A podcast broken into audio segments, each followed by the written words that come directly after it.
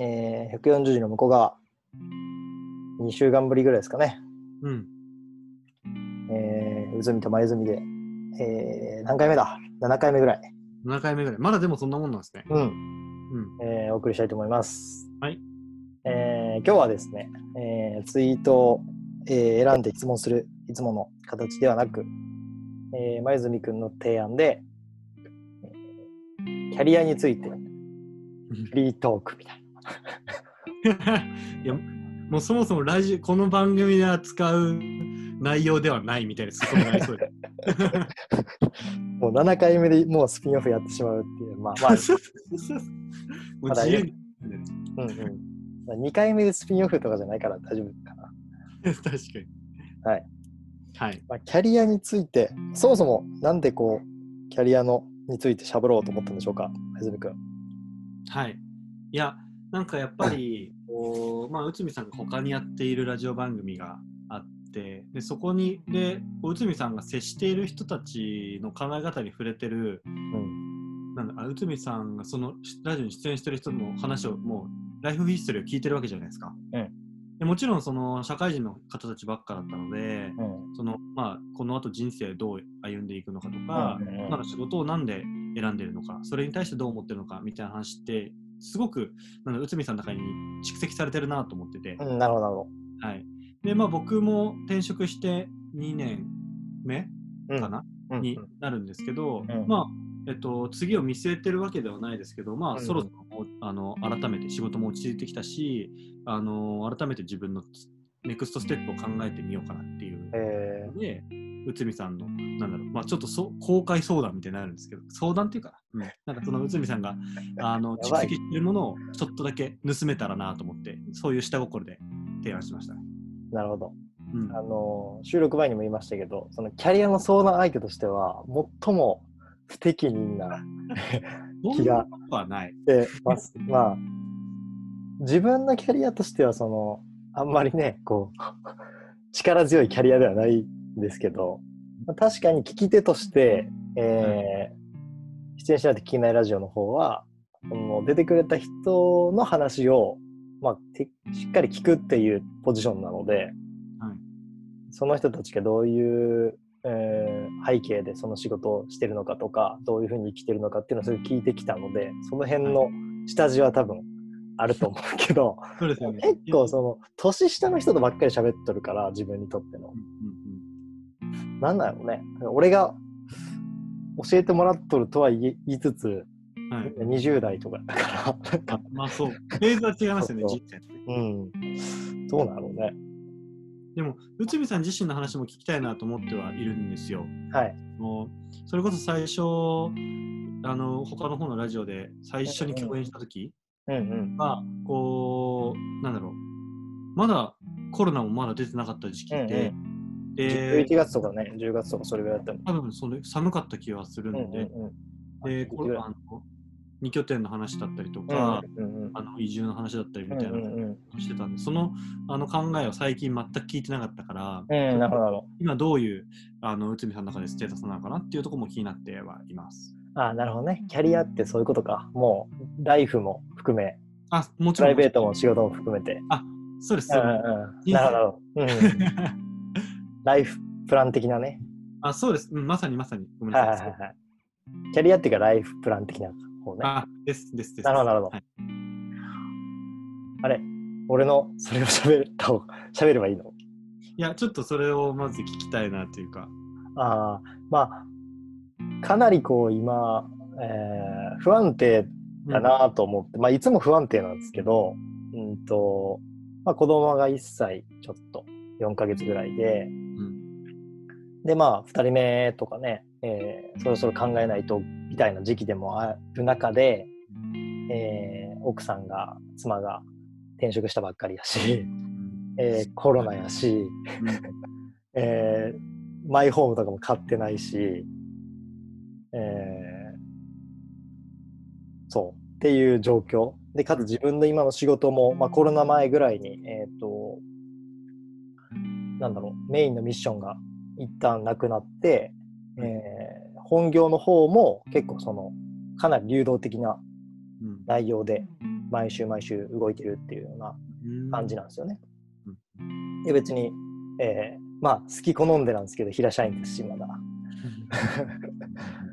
っていう状況でまあ稀に見るこうフラフラした状態だと思ってるんですよ。その自分でコントロール可能な部分と不可能な部分含めて。うんなので 本当に悩んでるっていうフェーズがない。まあ悩んでるっていうよりもまあ選択肢がこう360度あるからこそどこでも行けるっていう意味で、まあ、自由だからこそ、まあ、確固たるものがまあ悪く言うとないって感じ。うん回答がないじゃないかもしれない。いやいや、逆に何かを判断する、まあ、これからこう身を振っていくのを判断するときに、こう、しがらみみたいなのどうしても今あるわけじゃないですか。それってお子さんとか、えっ、と、なんだろう、今僕が内海さんの状況で思いつくってお子さんとか、うんうん。うん僕の転職直後ぐらいなうんうん。あのぐらいのものなんですけど、他に何かこう内海さんの中で、なんかこうはん、マストな条件というか、その判断をこう欠かせないところってあったりするんですか？まあ、結構意外としがらみだらけで、まあ、はいはい。これは、あの子供とかがいる家庭は普通なんだと思うんですけどまあその 良くも悪くも、えー上場企業で10年以上勤めてるっていうので、まあ前も言ったかもしれんけどその、えー家買うにしてもローンを組みやすい、うんうんまあ、最強に金借りる力はあると多分。なる。ただ、えー、なんだろう、うんと、それが理由で動くのが、うん。えー鈍くなるのも嫌だなと思いつつ、はいはいはい。うん。えーまあ、い家族のそのプランとして、やっぱりこう、まあ、こういう在宅勤務がメインになってきた状況もあって、うんうんやっぱりその、い家って大事だよねっていうのを、まあ、改めて夫婦で喋るようになったと。ああ、なるほど。まあ、家の外にこう海とか山とか川が見えた方がいいよねっていう部分プラ部分とうん一方で、えー今嫁さんの実家の近所に住んでるからそれですごい助かってる、まあ、ノートにそれも頻繁に書くんですけど、えーっとだからこそこうご両親に預かってもらったりうん。することで、えー自分だったり奥さんが、えーかなりストレスフリーな半日とか過ごせたりする日もあるのよね。なるほど、今日とかもまさにさっきまで実家であのベランダでバーベキューして帰ってきたんやけどど。おお、え？あ、今日土曜か。なるほど。そうそうそうまあバーベキューと言いつつ肉を食べないよバーベキューなんですけどねいいっすね。ぜまあ、この季節ですから、ないですよ、野菜が。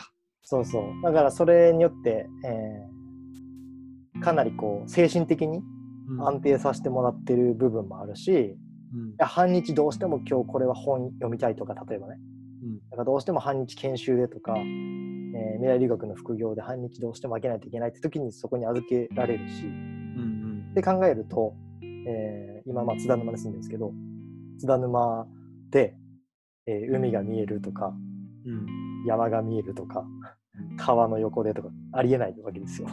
あそまあそうか、立地的にね。そうそうそうそう。そうなると、きついなと。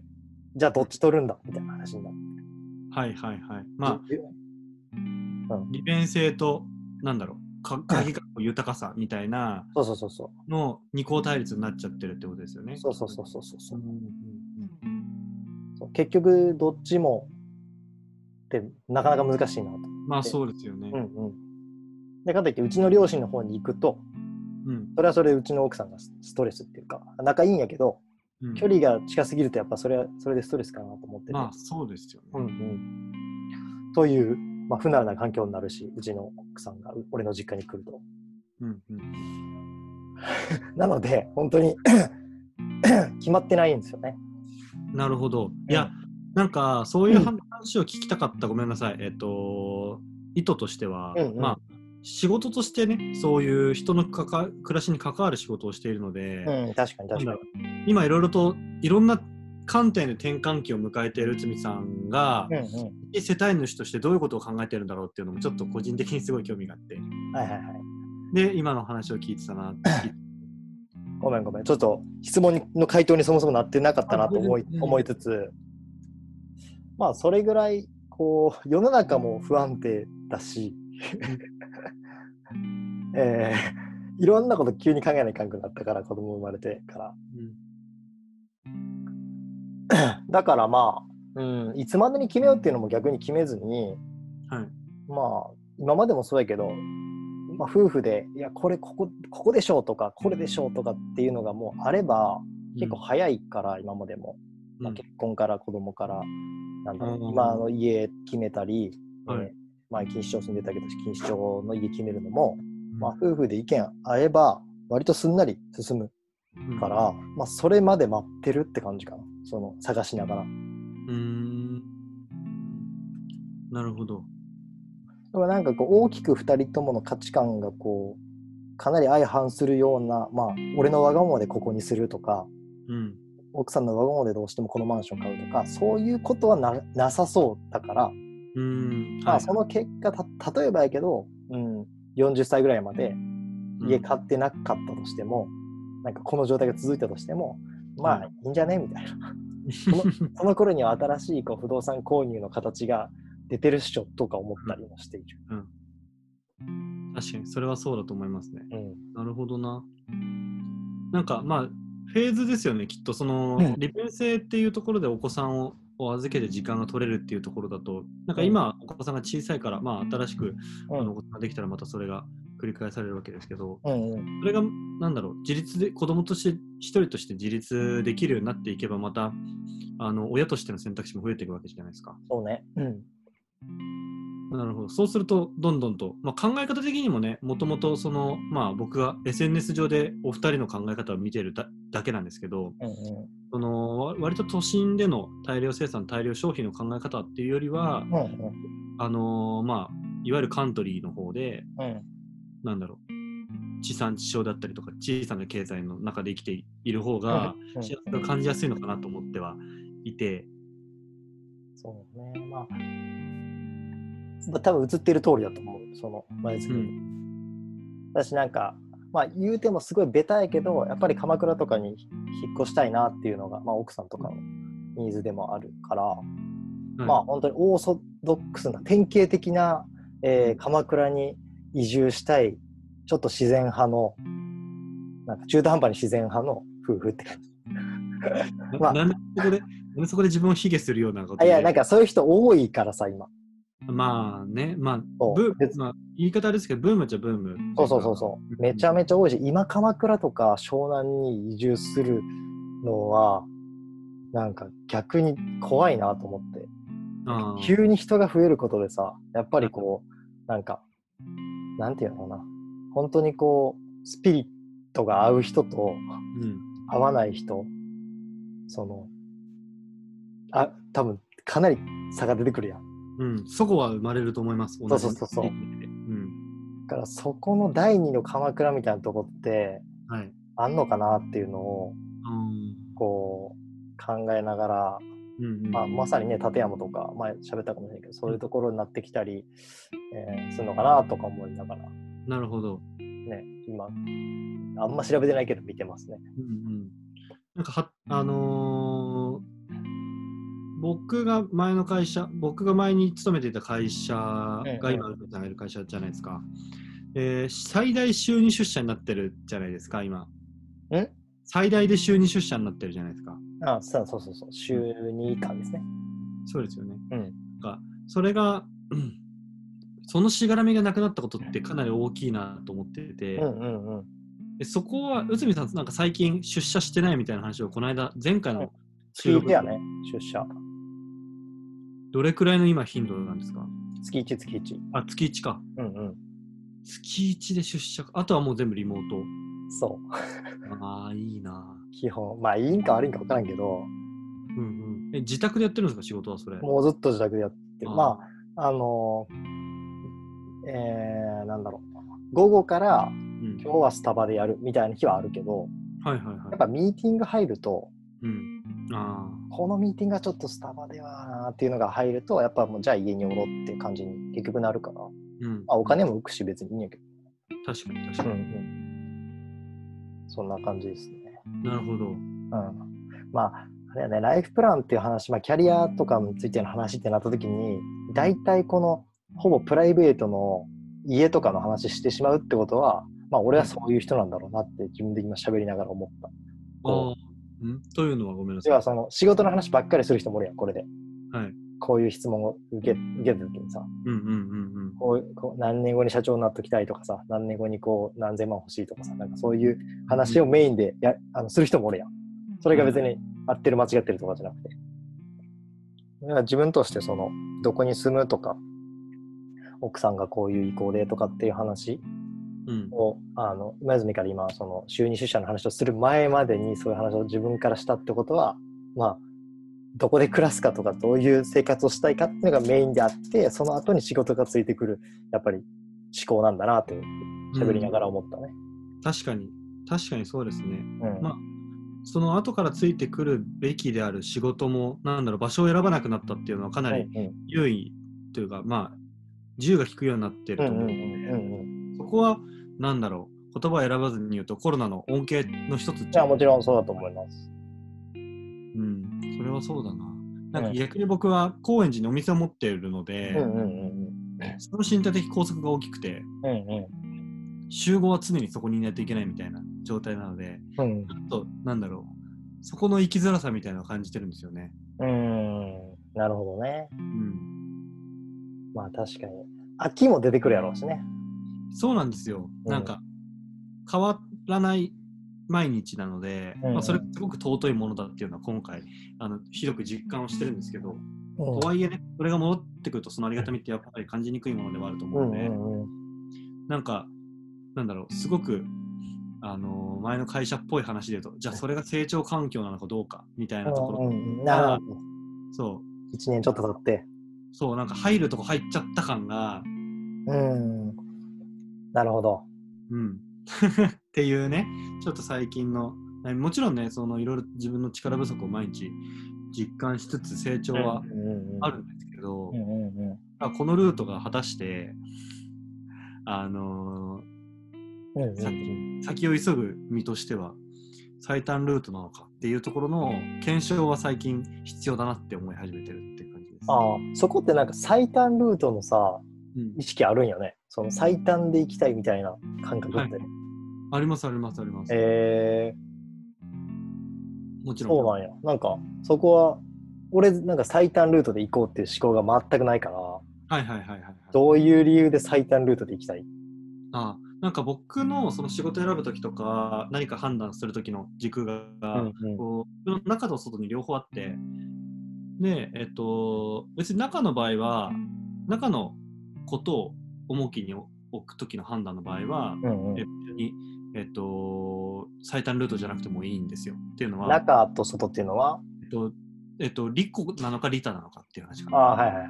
その、えー何かをするこう行動をする時の目的が自分のための行動なのか、それとも対他に対してのうん行動なのかによってうん。うん。その最短ルートで行きたいかどうかっていうのは結構変わってるかなって思ってて、なるほど。えっとまあ、あの具体的に話した方が分かりやすいと思うのでそう話をすると、結局僕は猫を助けたいわけなので。でタイムリーに死んでるんですよ。うんうん。わかるよ。でなので急ぎたいんですっていううんだけうんうんうん。なるほど。最短ルートでそのね殺処分ゼロのことを実現するための道を行きたいっていうのがど。うんうん。なるほど。なるほど。そういうんで、ただ、えっと、まあ、その、その分かりやすいゴールのんは、自分の人生っていう大きな枠の中でに収まってる話なので、自分の人生がどう生きたいかっていうところは、まだ全然決まってないとこことも多いですし、うん。最短ルートで行きたいとは思ってないので、そこは、こう、プラプラしててもいいと思うんですけど、そのプラプラする中でも、やっぱり、その自分の対利他的なところは固まってはいるので、そこは追求していかないと、うん、ノロノロやっててもしょうがないし、それは目的と反することなので、なるほどね。そっか。うん、なんか、これ変な質問やけど、はい。猫のやつって多分い一生やってるイメージ？僕ですか？うん。うん、一生やってる。えっと、今の関わり方かどうかわかんないですけど、まあ、うんうん何かしらはやってると思います。うん。なるほど。何歳で死ぬイメージ？100歳。まあ今、バクッと100歳ぐらいですか。ああ、なるほどね。あまあ、そっか。俺も何歳まで生きるかなって思った時に、まあ、医療技術的に何もなければ90とか、それぐらいかなと俺も思ってるんですけど、うん。なんか最近すごい思うのは、まあ、まだ33やしなっていう感覚すごいあって、そうなんです。いや、すごいあるんよね、それ。そうなんです。なんか、もう、世間的に妻子持ちで、仕事もあ大きな企業に勤めててって、もうなんか安定期に入っちゃってる感覚っていうか、ジャンル分けされがちじゃないですか、多分内海さんのあのステータス。うんうんうん。まあ、特に年下から見るとそう見えるかもね。まあ、そう。まあ僕も多分内海さんはそう見てる節はあって、うんうん。そうでもね、考えるとね、まだ30%なんですよね。そう。なんか俺は第一期が終わったっていうぐらいで、はいはいはい。第一章。第一そう。そのまあ、結婚して子供が生まれる、子供が生まれる前。はいはいはいはいはい。そう。なるほどなるほど。ビフォーセンチュリーですよ。なるほどですね。で、キリスト誕生が、まあ、子供誕生で。はいはいはい。そこからね、世紀が始まるわけです。西そうそうそうそう。今から、まあ、はあ、その例えはちょっと変かな。今ちょっと休み期なんです、自分の中では。おーあ、ごめん、仕事的にね。これはもう、あの、上司や会社の人からするとふざけんなかもしれんけど、お奥さんとかからすると。なんか、要は今、前から言ってるけど、その最上位はやっぱ子育てとか家族なんですよね。うんうん。もでちろん2番目、3番目、4番目ぐらいに仕事がある。うん。そう。なので、えーっと、なんかそその時期が多分何年か続くんですよ。ああ、で、それは今ってことですね。今、そその渦中ってことですね。そう。で、前住がさっき言ってくれた、こう、子供がある程度成長してきて、手がかからなくなった時から、まあ、ある意味仕事の第2期が始まるっていうか、むしろこっからだと思ってるの、俺。社会人。なるほどですね。面白い面白いな。ここ、ここの状態で、なんか、はいまあ、ここまでになんかいろんなことを、まあ、種まいたものが、うん。こう、全部こう、あの、下地がある状態でスタートラインに立てるかどうかっていう。はいはいはい。で、今まさに5時に起きてる生活とか、毎日ノート書いたり、あ朝走ったり、うん。えー子供の育児とかも全力でやってるのは、そこのスタートをラインにすげえ高いレベルで立ちたいからやってるところがあって、初めて言ったけど、こんなん。いや、いや、わかる。はい。なんかそうなった時に、まあ、しかも俺その地域命理学っていうところで、まあ、これも地域命理学の人たちにはしっかり言ってないけど、まあ、教育業界とか地方とかのその、はい。なんだろうな高校とか、えーいろんな土地に、えーはい。すごい濃い知り合いがいるっていう状態。はいはいはい。がなんかまあこれはもう後付けの狙いやけど作れてるっていう状態ってかなり貴重だなと思ってるんですよ。うん、確かに。むしろ今島根に行ったらもう夜通し飲めるぐらいいろんな人と喋れるしそんな感じなんですね。あそうそうへえこの間とかあのフェスタの1回目のフェスタの打ち上げとかだったけどはい。この人たち結局11時半ぐらいまで飲んでウェーブでそれ飲んだ人って久米島のはい。高校のあのハウスマスターのお姉さんとかだったりするんだよ面白い。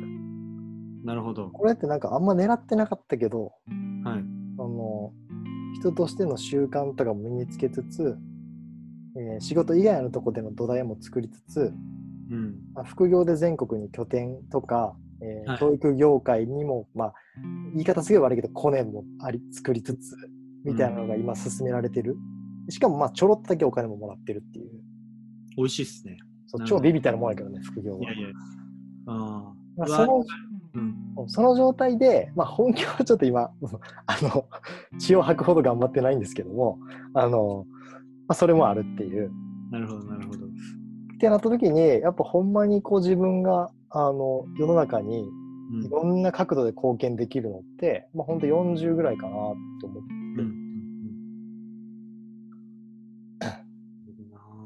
そのタイミングで家買うとかでも別にいいかなと思ったり、まあもっと言うとそのタイミングで起業とかでもいいかなと思ったり。うわーいっぱい話、話聞きたい切り口がいっぱいある。で、まあ、最後一つだけなんかこう、アイデンティティ的なこと言うと、こんなキャリアを考えてるやつが、今いるその会社、今泉元いた会社にはいない。うん。大体みんな5年目、目6年目、7年目ぐらいになって、なったらやっぱりマネージャーやらなとか、リーダーやらなとか、はい。部長にならなとかっていう、なんか、なんとなくのその、こう、見栄みたいなものから来る、うん。えーそれ納得感とやばいみたいなのが多分みんなあるんだよね。まあ、俺もちょっとあったけど、それ昔は。まあ今全くなくて、むしろ平社員の状態でどこまでいけるかっていう、うん。給料上がらんけど、正直。まあ、それはね、奥さんと話し合ってもらってって感じですけど。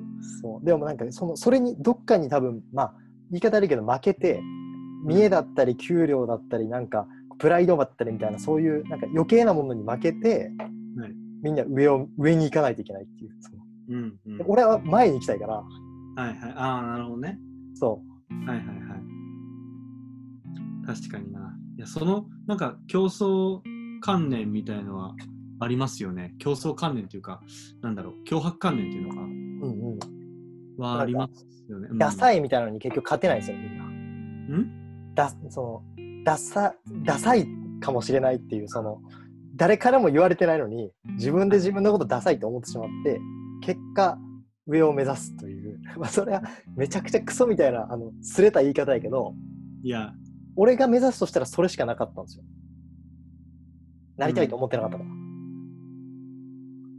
なんか、結局それは自分のことを相対的にしか捉えてないから、その自分の評価とか自分のあり方みたいなところをあの他人に委ねちゃってるからこそのその上昇志向というか、上昇昇進への脅迫観念だと思うんですけど、まあなんかちょっとごめん周りの人にあのカバーするフォローする意味で言うと多分めちゃくちゃ意思を持って出世している人がまあほとんどだと思うんだけど俺はそれがなかったからその上を俺が目指すとしたら、えーその変なプライドでなんか上目指すしかないかなみたいなんで行くっていうマインドがあったんやけどそれをそれに負けずに 自分を通した結果今があるって感じ。なるほどなるほど、はいフォローありがとうございます。はい。いや周りの人にちょっと失礼なこと言ったら。いやいや、まあそうですすいません。うん。いやいや。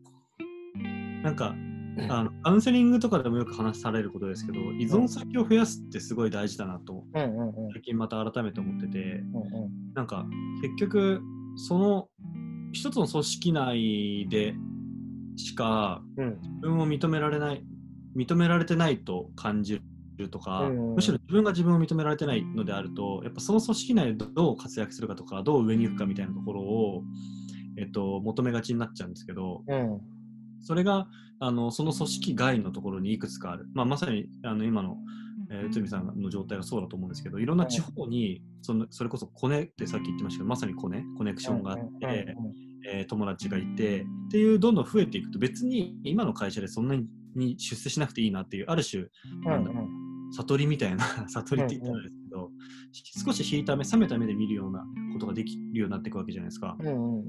なんかその依存先を増やすっていうことをあの心がけてないというかその重要性に気づいてない人が多いなっていうのはうん。あの結構僕大学から周りの友達に感じたことですし、うん前の会社にいた時に同期に対して感じたことでもあったんうんで、なんかそこはなんだろう見えてる人と見えてない人で、あの行動も多分違ってくるだろうし、それに伴って自己肯定感みたいなところもかなり大きく変わってくるんじゃないかなって最近思ってるそうね、なんか脆さが出てくるというかね、一本上、一本だけだと。そうポキってそれが折れちゃうと、ん。えっとまあ潰れるし、うんまあ、折れないようにそこにすがりつこうとするといやなんかあんまり本質的じゃない行動を取らなきゃいけなかったりみたいな、うん矛盾ってあるじゃないですかうんうんでそれを回避するためにはやっぱり別にそれがなくなっても大丈夫ですよみたいな状態を自分の中で作っていくことってかなり重要ですよね。うんうんうん。それは本当にそう思いますね。結構いろんな好きなことをやっちゃうタイプなんで、うんうん。好きなことにどんどん手出しちゃうタイプなんで、うんうんうん。結構それがこう自分はなんだろうネガティブに捉えてたんですけど自分のことを。うんうんうん。最近そういう考えに至ってきてなんかあ別になんだろう一つのたとこにうん。こだわらないって言い方だとネガティブだけど、すすがらなくてもいい状態うんうだんうん。あの割と結果的にいろ全てのところに対して健全健康な状態で向き合えてるなと思うんですよ。ね。うんうんうんうんいや、本当そう思います。なんか、はい。まあ、それがこうね、家族と仕事で2個ありますっていう人もいるだろうけども、うん。なんかまあやっぱもう1個欲しいなっていうのは、やっぱりその、や、未来力とかでやってみて思うかな。うん。もう1個こう、全然違うことをやりながら、それでも評価してもらってるとか、うん。なんかこうね、友達以上の関係があるっていうのは、すごいメンタル的にも恵まれてるというか、ラッキーだなって思う。そうですよね。うんなんか、こう、すごい感覚的な話ですけど、その、依存先が増えると、それぞれの1個に対しての距離を遠く取らなきゃいけないじゃないですか、物理的に。まあ、距離的にもそうですし、時間的にもそうなんですけど、だからこそ、つながってる、なんだろう、感覚はあるし、うんうんあの一つの時よりもあの対象に対してこうある程度距離を取って遊びを持たせた関係性が、うん。あの維持できるなっていう感覚はあって。うんうん。そうじゃないとなんかなんだろうな。単純に言うとあのすごい簡単に言うと高校生の頃ってなんか仲いいやつと毎日遊んでないと不安みたいな、うんうん一日連絡取れないとすげえあのはぶられてんじゃないかみたいな、うんでああれは結局狭いコミュニティの中であのくっつき狭い中でガチガチにくっつき合ってたからこそそうしかなかったんだけど、うんうん。いざ広い世界に出てみると全然そんなことなくて。うんうんそれこそ最初に話したように内海さんと3週間ぶりぐらいに話しても普通にうっすみたいな感じでうんうんうん。話してるのも多分そういう感覚をお互いが持ってるからなのかなってうんうんうん思ってます。そうね。なんかその、まあふ副業うん。あの、副業っていうその、お金をまあもらうっていうものがい。2つ以上あった方がいいなっていう感覚が今は自分は強いなと思ってて、ほうほうほう。はい。ちょっと今の前泉の回答とは少しずれるかもしれないけど、なんかお金が複数のとこから自分に入るっていうその金銭的な意味ではなく経済的な意味じゃなくてうん。まあ、えーいるだけで意味があるんだがとは言いつつ、まあ、役に立ってる箇所が2箇所以上あるっていううん。状態、社会的に。うんはい。それが結構健康の一個の自分は秘訣かなと思ってて、うんうんまあ、それが例えば普通の会社員プラス、えーなんか福祉とかでもいいし、うんはい。えー会社員プラス、まあ、あのウーバーイーツの配達の人でもいいし、なんかそこで、まあ、どっちもでこう、えー軽くてもいいからこう感謝されるっていう、ああなると結構精神的に安定するなと思って、俺はまあ未来留学の方で、そのイベント企画したり、ファシリテーションしたりみたいなことで、全然本業とは関係ない、本業のスキルどこで生かしとんやっていうような新しいことやらせてもらったけど、そこでこう、すごい、まあ感謝されるのよね。ありがたいことに。うん。そんな別にファシリテーションの資格持ってるわけでも何でもないけど、それがすごい、本当に精神的に安定させてもらってるなと思って、ああなるほど。これは本当にこの半年、3ヶ月ぐらいでめっちゃ感じたことだから、前、その前泉と俺の別のラジオで出てもらって喋った時にはなかったこう、自信というか、心のよこう安定材料がもう一個あるっていう状態が今かなと思ってます。なるほどそこはすごい、全然違う部分かなと思うん。確かに。やっぱりこう一つの中でしか生きていないとう。うん。なんだろう。まあ人間ミスするじゃないですか。うんうんうん。でそれをどうしてもこう引きずっちゃう側面もあると思っててうん。でそれを解消しないとなんだろう。素直に喜べなかったりとか何かちょっと成功してもいや前失敗したしなみたいなことって多分あの心のどっかにあると思うんですけどそれが箱自体が違えば、えっと、そんなこともなく純粋に褒められて純粋に嬉しいみたいな環境うん。状況を作れるってことですよね。うんうん。僕もすごいいろんなところであのいろんなことやってるんでそういう感覚がすごい強くて。そうね。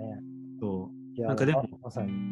今日会社でポカしポカしたけどでもあ昼昼間にポカしたけど夜の別のと別の組織でのイベントで成功して酒うまいみたいな。あ、そうそうそう、まさに。よくあります。そうそうそうなんかそれがこう、お金のもらわない、えーただのこう、例えば、なんだろうな、趣味のつながり、まあ、フットサルサークルでとか、縁決めましたみたいなね。とか、あと、えっと、地元の友達のコミュニティとか、うん。あとなんか趣味のコミュニティとかだと、なんか俺は安定しないなと思った、自分で。自分のタイプでは。どう、あれなんですか？どう違うんですか？今、今、内海さんが身を置いてる場所と、その今、例に挙げてくれたちょっと違うっていうところはどう違うんですか？なんかやっぱり趣味だったり遊び、うん。まあ、の範囲で、その、俺がフットサルで点決めたことで、うん。なんか、なんとなくこう、別に その場盛り上がるからみんなのためにはなっとるかもしれんけど、うん。まあ、なんとなくその、やっぱり、うん、感謝のされ方が違うというか、点決めてくれてありがとうじゃないやん。なんか、はいはいはい。その、なんか、やっぱ仕事っていう意味で、仕事が2個以上あるっていうのが自分の中で安定材料になってるって感じかな。まあ、しなんだろう。すごい硬い言い方をすると、そこに社会的価値があるかどそうかというか。自分の中に社会的価値が生まれてるかどうかっていうところですよね、きっとね。そう。そう。だから、いろんなこう、コミュニティに属した方がいいとか、なんか趣味で、なんか別のコミュニティ作った方がいいとかっていうアドバイスだと、ちょっと自分にはまだ足んなくて。やっぱり、あの、別に金銭のやり取りが発生するしないは置いといて、副業なんかやった方がいいっていう話になる気がする。ああ、そうですね、確かに。それはあるな。なんか仕事はね、優先度が4位です、3位です、さっき言ったのとかなり矛盾はしてるんですけど、なんか、その、そう、なんか、趣味のコミュニティにいくら入ってもあんま満たされないなっていうのはああ、確結かに。構ある。それは多分責任がないからなんでしょうね。うん。なんか、責任伴ってないからこそ何かを達成しても、なんだろう、結局掛け値が低いから、かあの返り値も低いみたいな状態で、でも、やっぱりこう、いろんな人と関わっていたりとか、それこそ中学生の未来、あの将来がかかってるようなプロジェクトなわけじゃないですか、未来留学なんて。でそれぐらいのやっぱり社会的責任を持ち持っている中での成功だからこそめちゃくちゃ嬉しいし気持ちいいし、あの仲間意識がどんどん芽生えていくからこそうんうんその喜びはひとしおで自分の自己肯定感みたいなのもグッと上がるって感じですよね。うん。まあ、すごいね、贅沢な環境だなとは思ってるんですけど、ああわかるその贅沢な環境ってわかるな。お金はね、ちょっとお金がないっていうぐらいですかね、今。本当にもう、何年も言ってるけど、お金があればもう上がりやなっていう。もうちょっとだけお金があればもう、人生上がりだなと思ってる。お金の話ちょっとするとうんうん。僕転職して手取り半分ぐらいになったんですよ。うんうんうんうん。っていう話を、ま、何何度かしてると思うんですけど、うんうんうん、すごいよね、それね。いやマジ地獄でしたよ最初。最初シェアハウスでよかったなって思いましたもん。あなんか誰かがひ引っ越した誰かのあの残してった冷凍のうどんとかを探してあ。うんうんうん。食べてましたね、チリチリになったやつ。そういうひもじい生活もしつつ、うん。えっと、まあ、今はもう本当安定して、かなり、なんだろうな。前の会社の生活に戻ったかって言われるとそうでもないですけど、なんかお金に関して困ることはなくなってきたんですよ。んうん。えそれ、2つの、なんだろう、方法で合わせてって、1個はまず金銭感覚を下げるっていうこと。うんうんうんまあ、金銭感覚を下げるっていうのは、なんだろう、多分前の会社の頃は結構僕がいた部署もちょっと特殊だったんですけど、うんうん。あの働き方が異常で、うんうん。まあ、精神とあの健健康を金に錬金してたみたいな状態だったので うんうんうん。あのストレス発散の生産がどうしても必要になってたわけうんですよ。うんうんその発散でいろんないなんだいらないものを買ってて、うんうん。そう。まあ、靴とかもまさにそうなんですけど、靴は今でも好きなんですけど、そうなんかそういうお金の使い方をしていたことにたが、なんだろう、どんどん最近は、えっと、物ではなくて、もう人にお金を使うようになっていったなってうんあって、最今日もなんかクラファンのリターン品が3つぐらい届いてたんですけど、すごい。あこんなんか買ったっけみたいな。それこそいらないもの。それこそなんか、生活にネセサリーなものではないんですよ。うんうんただ、あのーその人を支援する副産物としてもらってる。もちろん、クオリティは高いから、僕の生活を豊かにはしてくれるんですけど、生活必要じゃないものを買ってるっていう、えー意味では一緒だけどもその払い落とし先が全く異なってきたことによって結果的に金銭感覚が、えっと下がってきてるっていうのはあって、まあ寄付したつもりなんだよね。で、まあ結局なんか物が届いたっていうだけであって。うん、そうなんかあふるさと納税みたいな感じかもしれないです。ああ。ふるさと納税やと、どっちかというと欲しいものありきなので、まあそっかそっか逆かほとんどほとんどの人がね。なんかあ帰ってきたみたいな。うん。あボタンみたいな。忘れてたみたいな。なんか無料券いっぱいもらいましたみたいな状態が最近多くてすごいお得な気分なんですよね。っていうのが一個と、うんうんえっと、もう一個はその猫の方あと会社の給与も最初の頃よりはちょっと上がったは上がったんですけど、うん。その猫の方でのキャッシュポイントがめちゃくちゃ増えてきたっていうのがああね、それなんか感じるわ。普通そうに SNS 見てても。あって、うんなんか SNS に出してるのは出せるやつなんですですけど、うんうん出せないやつはもちろんあって。うんうんうん。なんかそれもすごい面白くてなんなんだろうこの時代に感じたことではないなこの時代に感じるべきことじゃないかのかもしれないですけど、うんうん。やっぱり足で稼ぐってすげえ大事だなって。うんうんうんうん思いましたね。うん顔出して向こうの店行ってさ、うんうん金落として帰ってくるみたいなことがすごい重要で、うんうんそれが種まきになってって芽が出て木になっていく実になっていくうんうんっていう状態が、えっと、転職して1年半ぐらい経ったタイミングで実り始めてるっていうような状態なんですよね。まあ、うん猫の活動始めて3年4年目ぐらいなんでそれがやっと実を結んできたっていういうことでもあるんですけどいや、素晴らしい。まあ、より今の時代だからこそ、来てくれたっていうことにね、価値をすごく感じてくれやすいし。かっていうのは、よりあるかもね、これから。確かに確かにその企業価値は上がってきますからね、うん移動することの。うんうん。なるほど。なるほどな。なんか素晴らしいですよ、それは。それも結構あの投資をししていてというか、うんうん結構自分の中でもいろいろとおお金については考えていて、うん金のない時期に、えっとまあ、4、5万ぐらいの講座を受けてたんですよ、猫の。うんうんうんうんで、内容はまあまあまあまあ、内容はうんって感じなんですけど、その、そこで出会った人たち。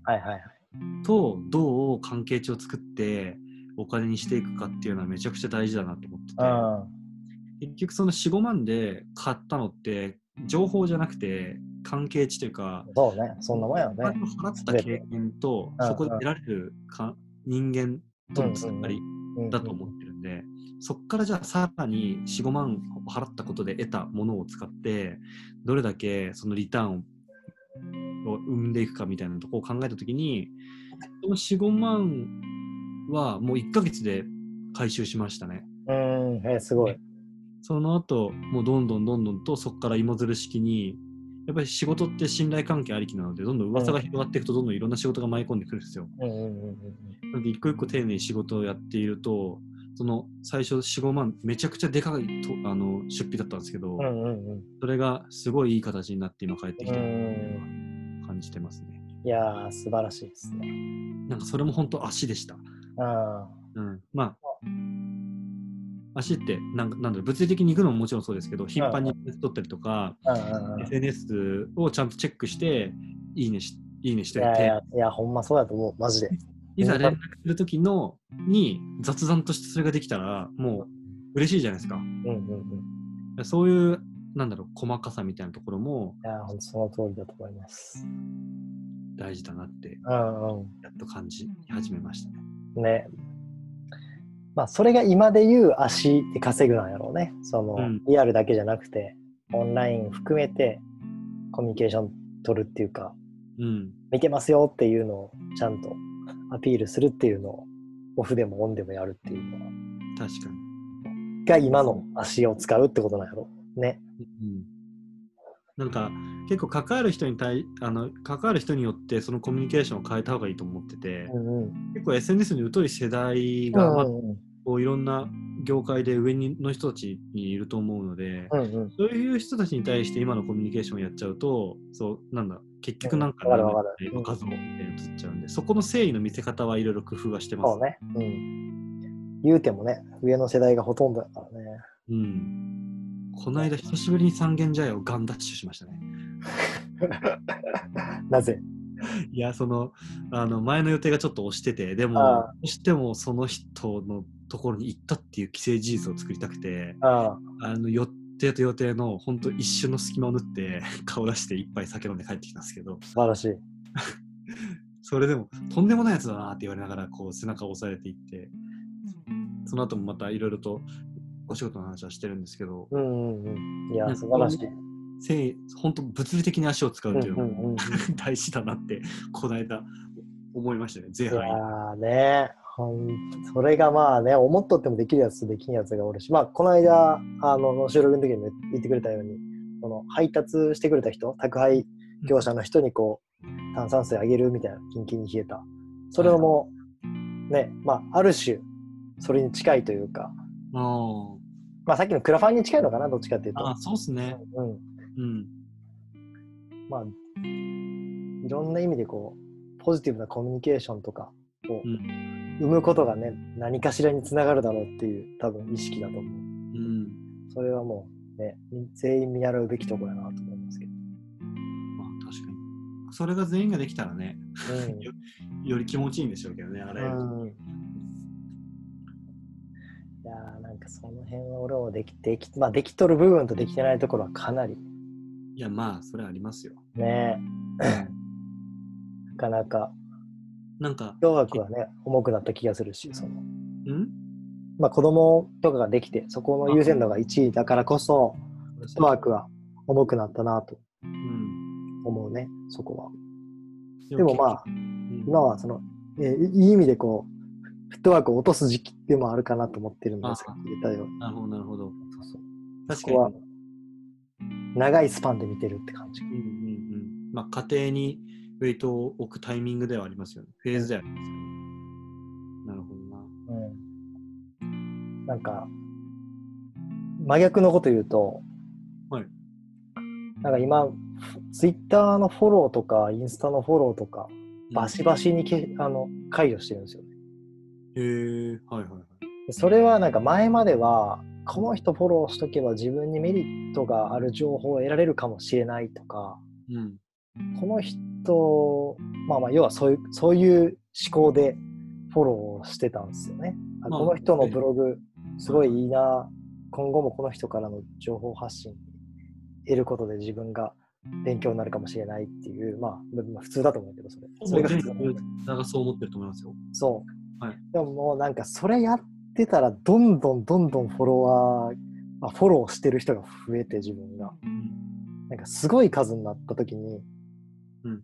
あれやっぱり上位の何パーしか俺は見てないぞと思った。よその自はい。分のこの線に触れる、うんでもいつの間にか自分のフォロワーの何倍もフォローしてる人がいる状態、俺なんか何百人もフォローしてこれ全員のその吐き出したものを終えるわけじゃないしうんなんかあとストーリーとかもガンガン流れてくるけどうん俺この人の土日の過ごし方ほんまに見たいんやっけみたいなことがすげえ考えた時に なんかまあミュートにしてる人も結構多いんだけどはい。あのすごいそこカットするようになったうーん。確かに。そうそこのでも今の前住のその言った気持ちもわかるしそれはやるべきだと思ったんやけどなんか ほんの自分も器用じゃないからそこを一回全部カットして本当にやるべきことにこうそこは集中しようというか本当にこの人だったらこの人の情報だけは欲しいって人だけに超絞ろうと思ってはいはいはい。今結構隙があの5分とか10分とか暇があったらあのフォロー外すっていうことをもうひたすらやってる。デトックス。情報のデトックス。そううんうんうんうん。でもやっぱりなんかなかなか減らんのよね。へーあ思ったより減らんなみたいな。それはなな何で減らないんですか？減らすことはできるわけじゃないですか、すぐ。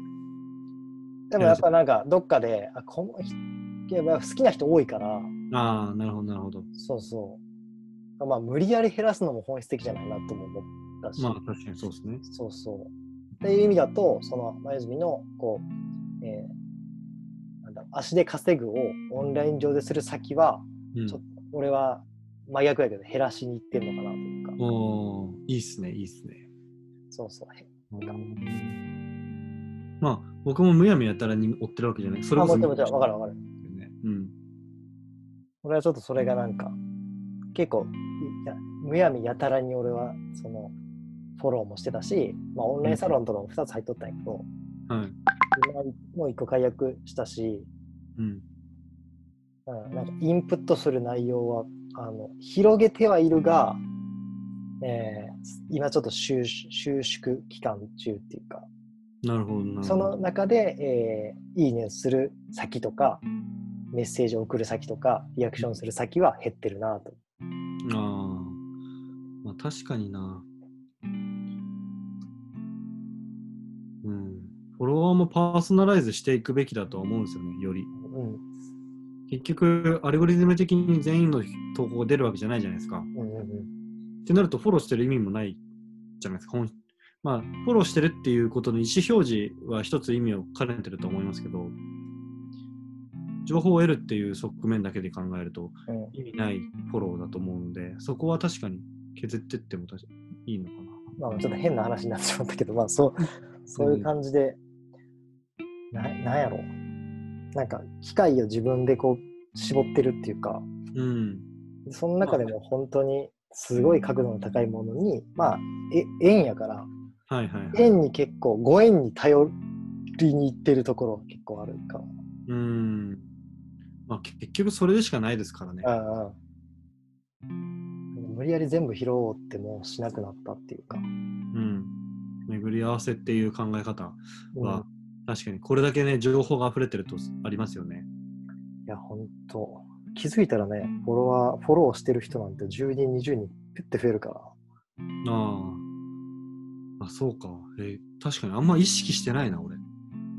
全然別にそれ意識せんでいいんやけど、俺はなんか追えないし、まあ、アルゴリズム的に多分本当に上位何パーしか表表示を俺のところに優先的に多分されないんだが、うん。あれなんか俺こんな人、このバンドの、このボーカルの人フォローしてるみたいなのがたまにあるんだよね。なんでやろうみたいな。それはなかなかニッチですね。あ、でも、なんか、実はその、こう、うんなんかの対談の時に、すごいこの言葉が刺さったから、俺この人フォローしたいなとかはあるんやけど、以降刺さってないから、その人のセリフって。だから、あじゃあ、その人からこの1個だけはい。もらもらって OK かなみたいな。うんうん。キャリアの話じゃなくなってきたな。いや、いいんですよ。キャリアって結局処世術、処世術の話なうんので。うんうんうん。まあね、キャリアライフプランってまあかなり広い広いからな。うん。あとまあその、もうだいぶ時間もあれやけど、ね。まあ前から言ってるようにその、まあ、古典ラジオの影響はかなりあって、すごく長いスパンではい人生を捉えるようによりなったなっていうか感じかな。うーん。まあ、なるほどな。なんかその方が落ち着きが出ますよね、自分の中でも。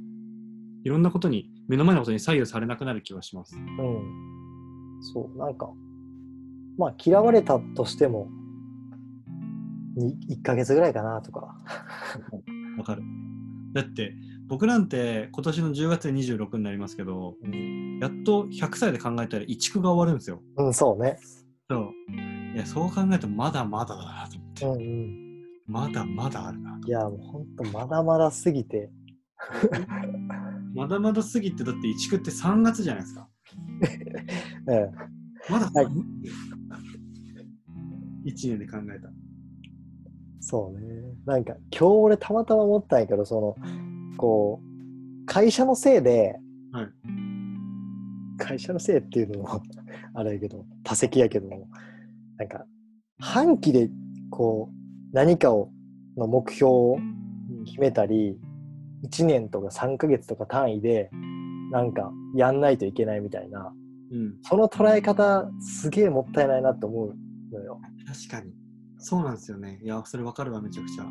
なんか世の中的にも、えー正月になったら今年の目標はとか、まあ、我が家もふ家庭の目標を年に1回正月に何個か決めて1年間やるんやけどまあそれはまあいいにしてよなんかライフプランの話してんのにライフプランのこと、まあ、考えたりするのに、はい。なんで3ヶ月とか半年とか1年とかでなんかそれを更新したり振り返ったりせなきゃいかんないのってのすごいあってはい別にそれがあるものは7ヶ月でもいいしうん。あるものは8年とかでもいいしうんうん。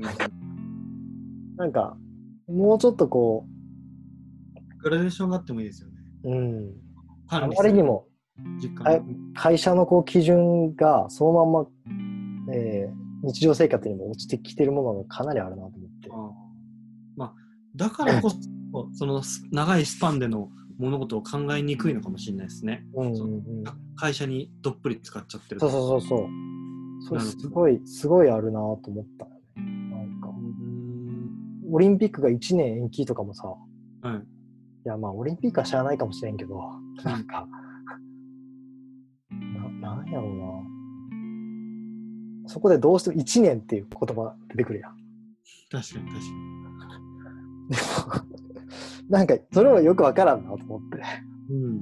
まあ本質的ではないですよね。なんか500日後とかじゃないやん。1年っていうさ、なんか、ああ、なるほど。12ヶ月っていうのもなんか、切り悪いしさ。まあ、わ分かりやすさをの最大公約数ではあると思いますけどね。そう、そのくせなんか、100日後でにオリンピック開幕ですとかさ、はいはいはい。オリンピック開幕まで1000日切りましたとかさ、そこねえんちゃうんかいみたいなのあるやん。確かに。もうメディアに踊らされてますね、完全に。そう。まあシーズン的にはね、夏に開催とかっていうのもあるんやけど、もちろん。なんかこう、それに本当にちゃんと合った尺度で、えー振り返ったり、目標決めたり、うんまあ、取り組んだりっていうのがあってもいいのかなって。なるほどな。会社でも、その3ヶ月でワンクールのものもあれば、はい2年がかりのプロジェクトもあるわけやん。うんうん。それが、まあ、うちの人事制度の評評価的にはもう半期に1回評価があって、うん。そこで表彰があって、はい。で、なんか、変じゃね？みたいな。変な気はします。なるほど。しかもね、あの、相対的な評価やし、言うても。確かに、そうですね。そう。そうだよな。うんだからそれ、表彰ってモチベーション向上のためにあるんかもしれんけど、うん。なくてもいいんじゃないってすすごい思う。うん。そう。まあ、少なからずそれをモチベーションにしてる人もいるでしょうから、うんうんななくなることはないと思いますけど、うんうんでも確かにそれが必要かどうかって言われると、今から今から新しく作るかどうかって言われると疑問ですよね。うんそう。それがないとモチベーション上がらんって、なんか。夫婦とか家族で、うん。なんか、毎年毎年ベスト内海化粧を受賞するために頑張ってるみたいな。確かにな。そんなわけないやん。そう。みんな受賞やし、それやったら。弊弊社3人ですけど、受賞制度なんてものはございません。そう。そうなんです。なんか、それがないと動けないっていう、そこの、そもそもの制度、うん。そこのモチベーションの作り方自体が、なんか違うんじゃないかなってすごい思い出してきて、最近。あ確かに本質的ではないな。そう。なるほど。うちなんて、賞与もあれですよ。3人です。あの、え、どうする？みたいな感じで決まりますよ。なんか昨日の自分よりも、1ヶ月前の自分よりも、こう、ポジティブに頑張れてたらうん。いいとかさ、はいはいはいはい。なんか、それで良くないかって。確かに。いや、俺、僕なんて日々成長してるわ。偉いわ、俺。そうそういう感じになったら、なんかうつ病とかの人もすげえ減ると思うよなって。いやー、結局やっぱそ、そこ自分をどう認めらら認めてあげられるかっていうところですよね。うん。それに疲れてみんな、ね、植物育て始めたりするんだろうなとか、すごい思う。マジで。水あげたら育つからさ。確かに。うん。可愛いんだよな、植物が。とか。っていうのなんかね、あの、こうこういう、こういう場合からこう普段考えてること言えるけど、まあうん。本当取り留めのないあれなんで。まあ、雑談する場ですからね、ここは。うんいや、助かってます。いやいやいや。時間的にはもうね、1時間ぐらいですけど、もうこんな感じでゆるゆると 話す話したいことは話したんでしょうか？いや、全く話せました。話せた？俺何か、ね俺はなんか前住の、その、足で稼ぐみたいなことがすごく勉強になったけど、俺が何か返せたんだろうかっていうのはすごいありますよ。いやいやいや、そんな真面目に捉えないでください。いやいやいや、うん。うん、そうね。まあ、じ本当にこう何回も繰り返すけど、じ自分的に昨日よりもうん、一歩でも進んでたらいいやんってこう思えるような 感じになればいいなって改めて自分は思ってるんだなというのが分かりました。いや、そうっすね。もうむしろ進んでなくてもいい気しますけどね。あ、そうそうそう。まあ、そそうなんだよ。あの、うん。その意識だけでいいのかなというか、うん。結局人間が作った制度に踊らされてるというか、それに一遊してへこむっていう、もう意味わからん感じになってるなって、すごい思う。人間に殺されてますよ。そう。じ自滅してるというか。自滅している。なるほどな。それはそうですね。まあ、お金も時間も人間が作り出した概念なので。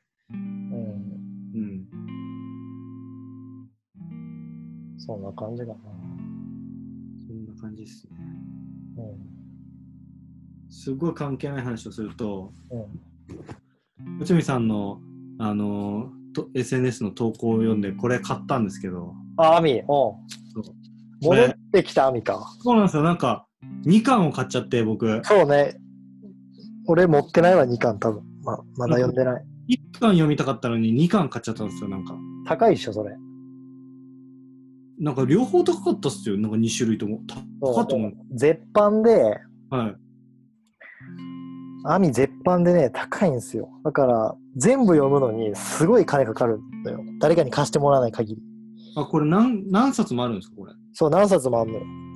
そうなんだう。ちはまだ1巻しかないかな。これだって、4、5千円しましたよ。うん。そうなんです。うん。前の僕じゃ買えないっすよ、こんな、こんな本。ね。ねっていうか、まあ、なんなんか我慢したらね、買えるやろうけど。そうなんですよね。俺もなんでこんなすんやろうって思いつつ、アミね。でもちょっと1巻も買わないとと思って。そうそう。俺も今、あ今買おう。どこやろアミ、あれか。ブルゾンの、あ、そうです、そうです、そうです。そう、なんかいい本は絶版なんよな。あ、3度目の約束とかあるね。なるほど。え、せっかく内海さんと電話してるし、全部勢いで買っちゃおうかな。いや、大丈夫。別に、一冊一冊読めば。読んでから買えばいいんじゃない？これ、売ってねえ。そう、売ってないんよ、マジで。で、ブックオフとかも入ると、転売ヤーがすぐ買うから、うん。全然買えんくて、これ今、転売ヤーに課金してるわけですね、僕は今。そう、まあ、それか、はい、俺もそ遭遇したことがないし、実際調べたことないけど、まあ、図書館とかで。借りる、近所の。とかがいいかもね。まあ、今、夏休み期間中やから借りられてるかもしれんけど、図書館とかは。はいはいでも、図書館とかにこそまさに置いてある本？うん。な気がする。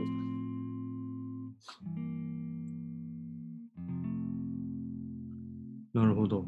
もう、でも僕は買っちゃいます。あいやいの、や、読まないかん本めっちゃあるんやけどな、俺も。わかります、それ。めちゃくちゃあるんやな、マジで。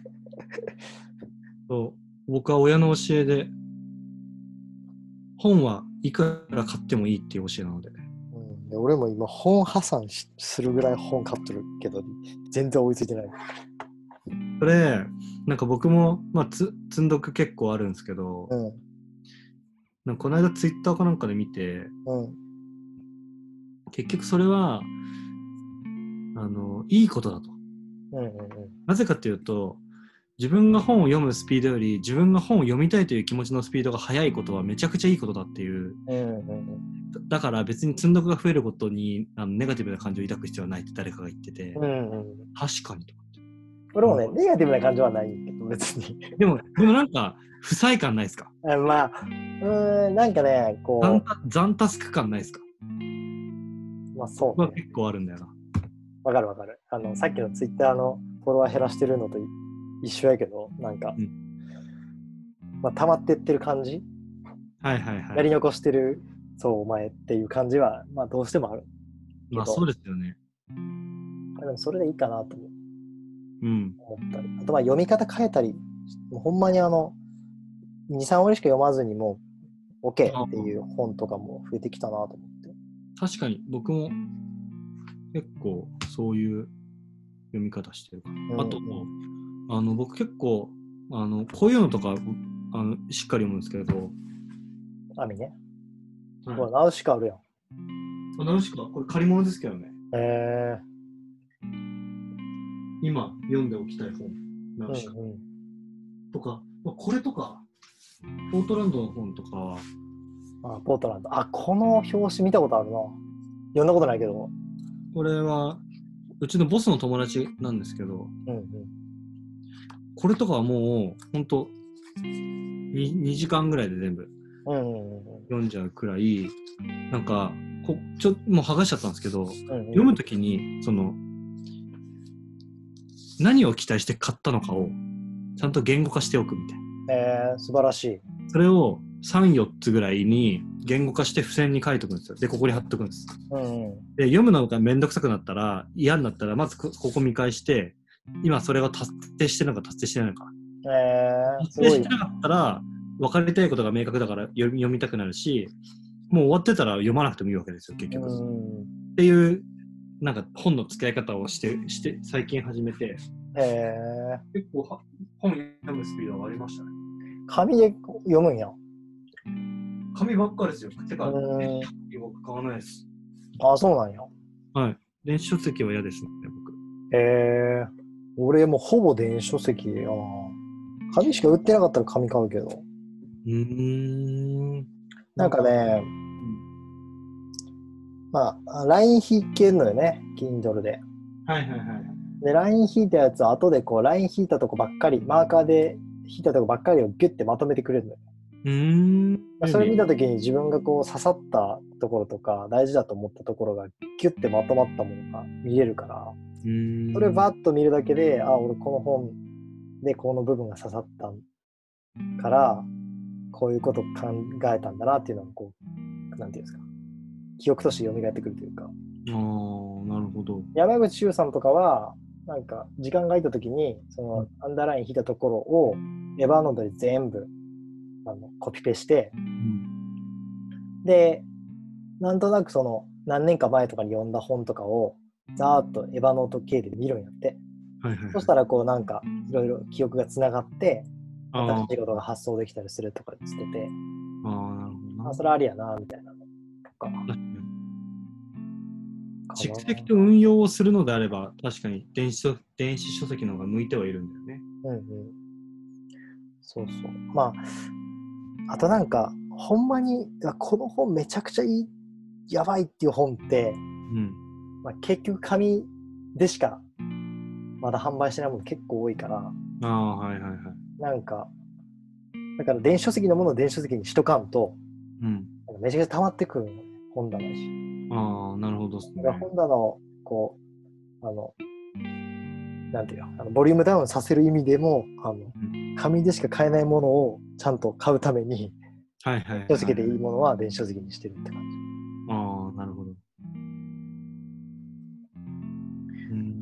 雑誌とか溜まってくしな。あ雑誌僕でも雑誌ほぼ読まないんですよねなんか、ワイヤード？はいはいはいあれは雑誌っていうようなレベルの雑誌じゃないけど、ワイヤードはすごい改めて今勉強になるなって思う。うーん読んで、たまにしか読んだことないな。分厚い系の雑誌が増えていくね。その、ザ雑誌じゃじゃなくて、なるほど。そうペンとか、はい。ポパイとかじゃなくて、ワイヤードとか外事とか。そうね。なるほどな。